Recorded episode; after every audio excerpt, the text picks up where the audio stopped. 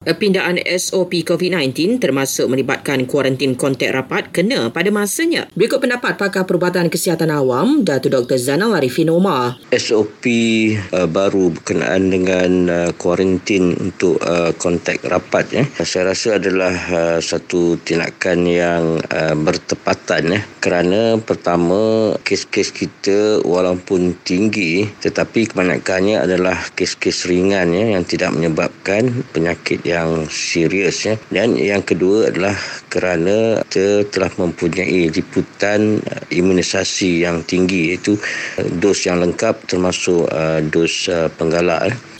Ia juga ibarat meringankan beban bukan sahaja kepada petugas kesihatan malah pesakit dan kontak rapat. Dan juga akan dapat uh, apa tu mengurangkan beban kepada uh, mangsa-mangsa ataupun pesakit-pesakit ataupun kontak mereka uh, yang kalau dulu terpaksa menjalani kuarantin yang lama tanpa dapat uh, berinteraksi ataupun menjalankan aktiviti-aktiviti lain. Namun, ujar Datuk Dr. Zainal Arifin Omar, ada dua perkara penting yang perlu diambil berat oleh individu yang perlu dikuarantin kuarantin dan mereka yang menjadi kontak rapat. Yang pertama, hendaklah sentiasa memantau sama ada telah mempunyai gejala ataupun tidak. Dan yang kedua, untuk melakukan uh, ujian sama ada ujian kendiri ataupun ujian uh, PCR uh, yang mana berkaitan lah. Ya. Jadi ini bukan saja dapat mengurangkan uh, kesan jangkitan kepada individu tetapi ia juga dapat mengurangkan uh, kesan uh, jangkitan kepada uh, komuniti kita.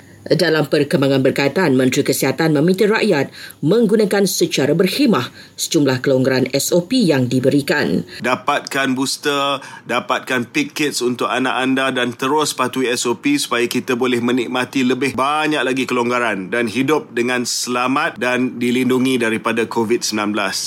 Kari Jamaluddin juga memaklumkan ceramah besar-besaran di tempat awam bagi tujuan kempen untuk PRN Johor masih tidak dibenarkan.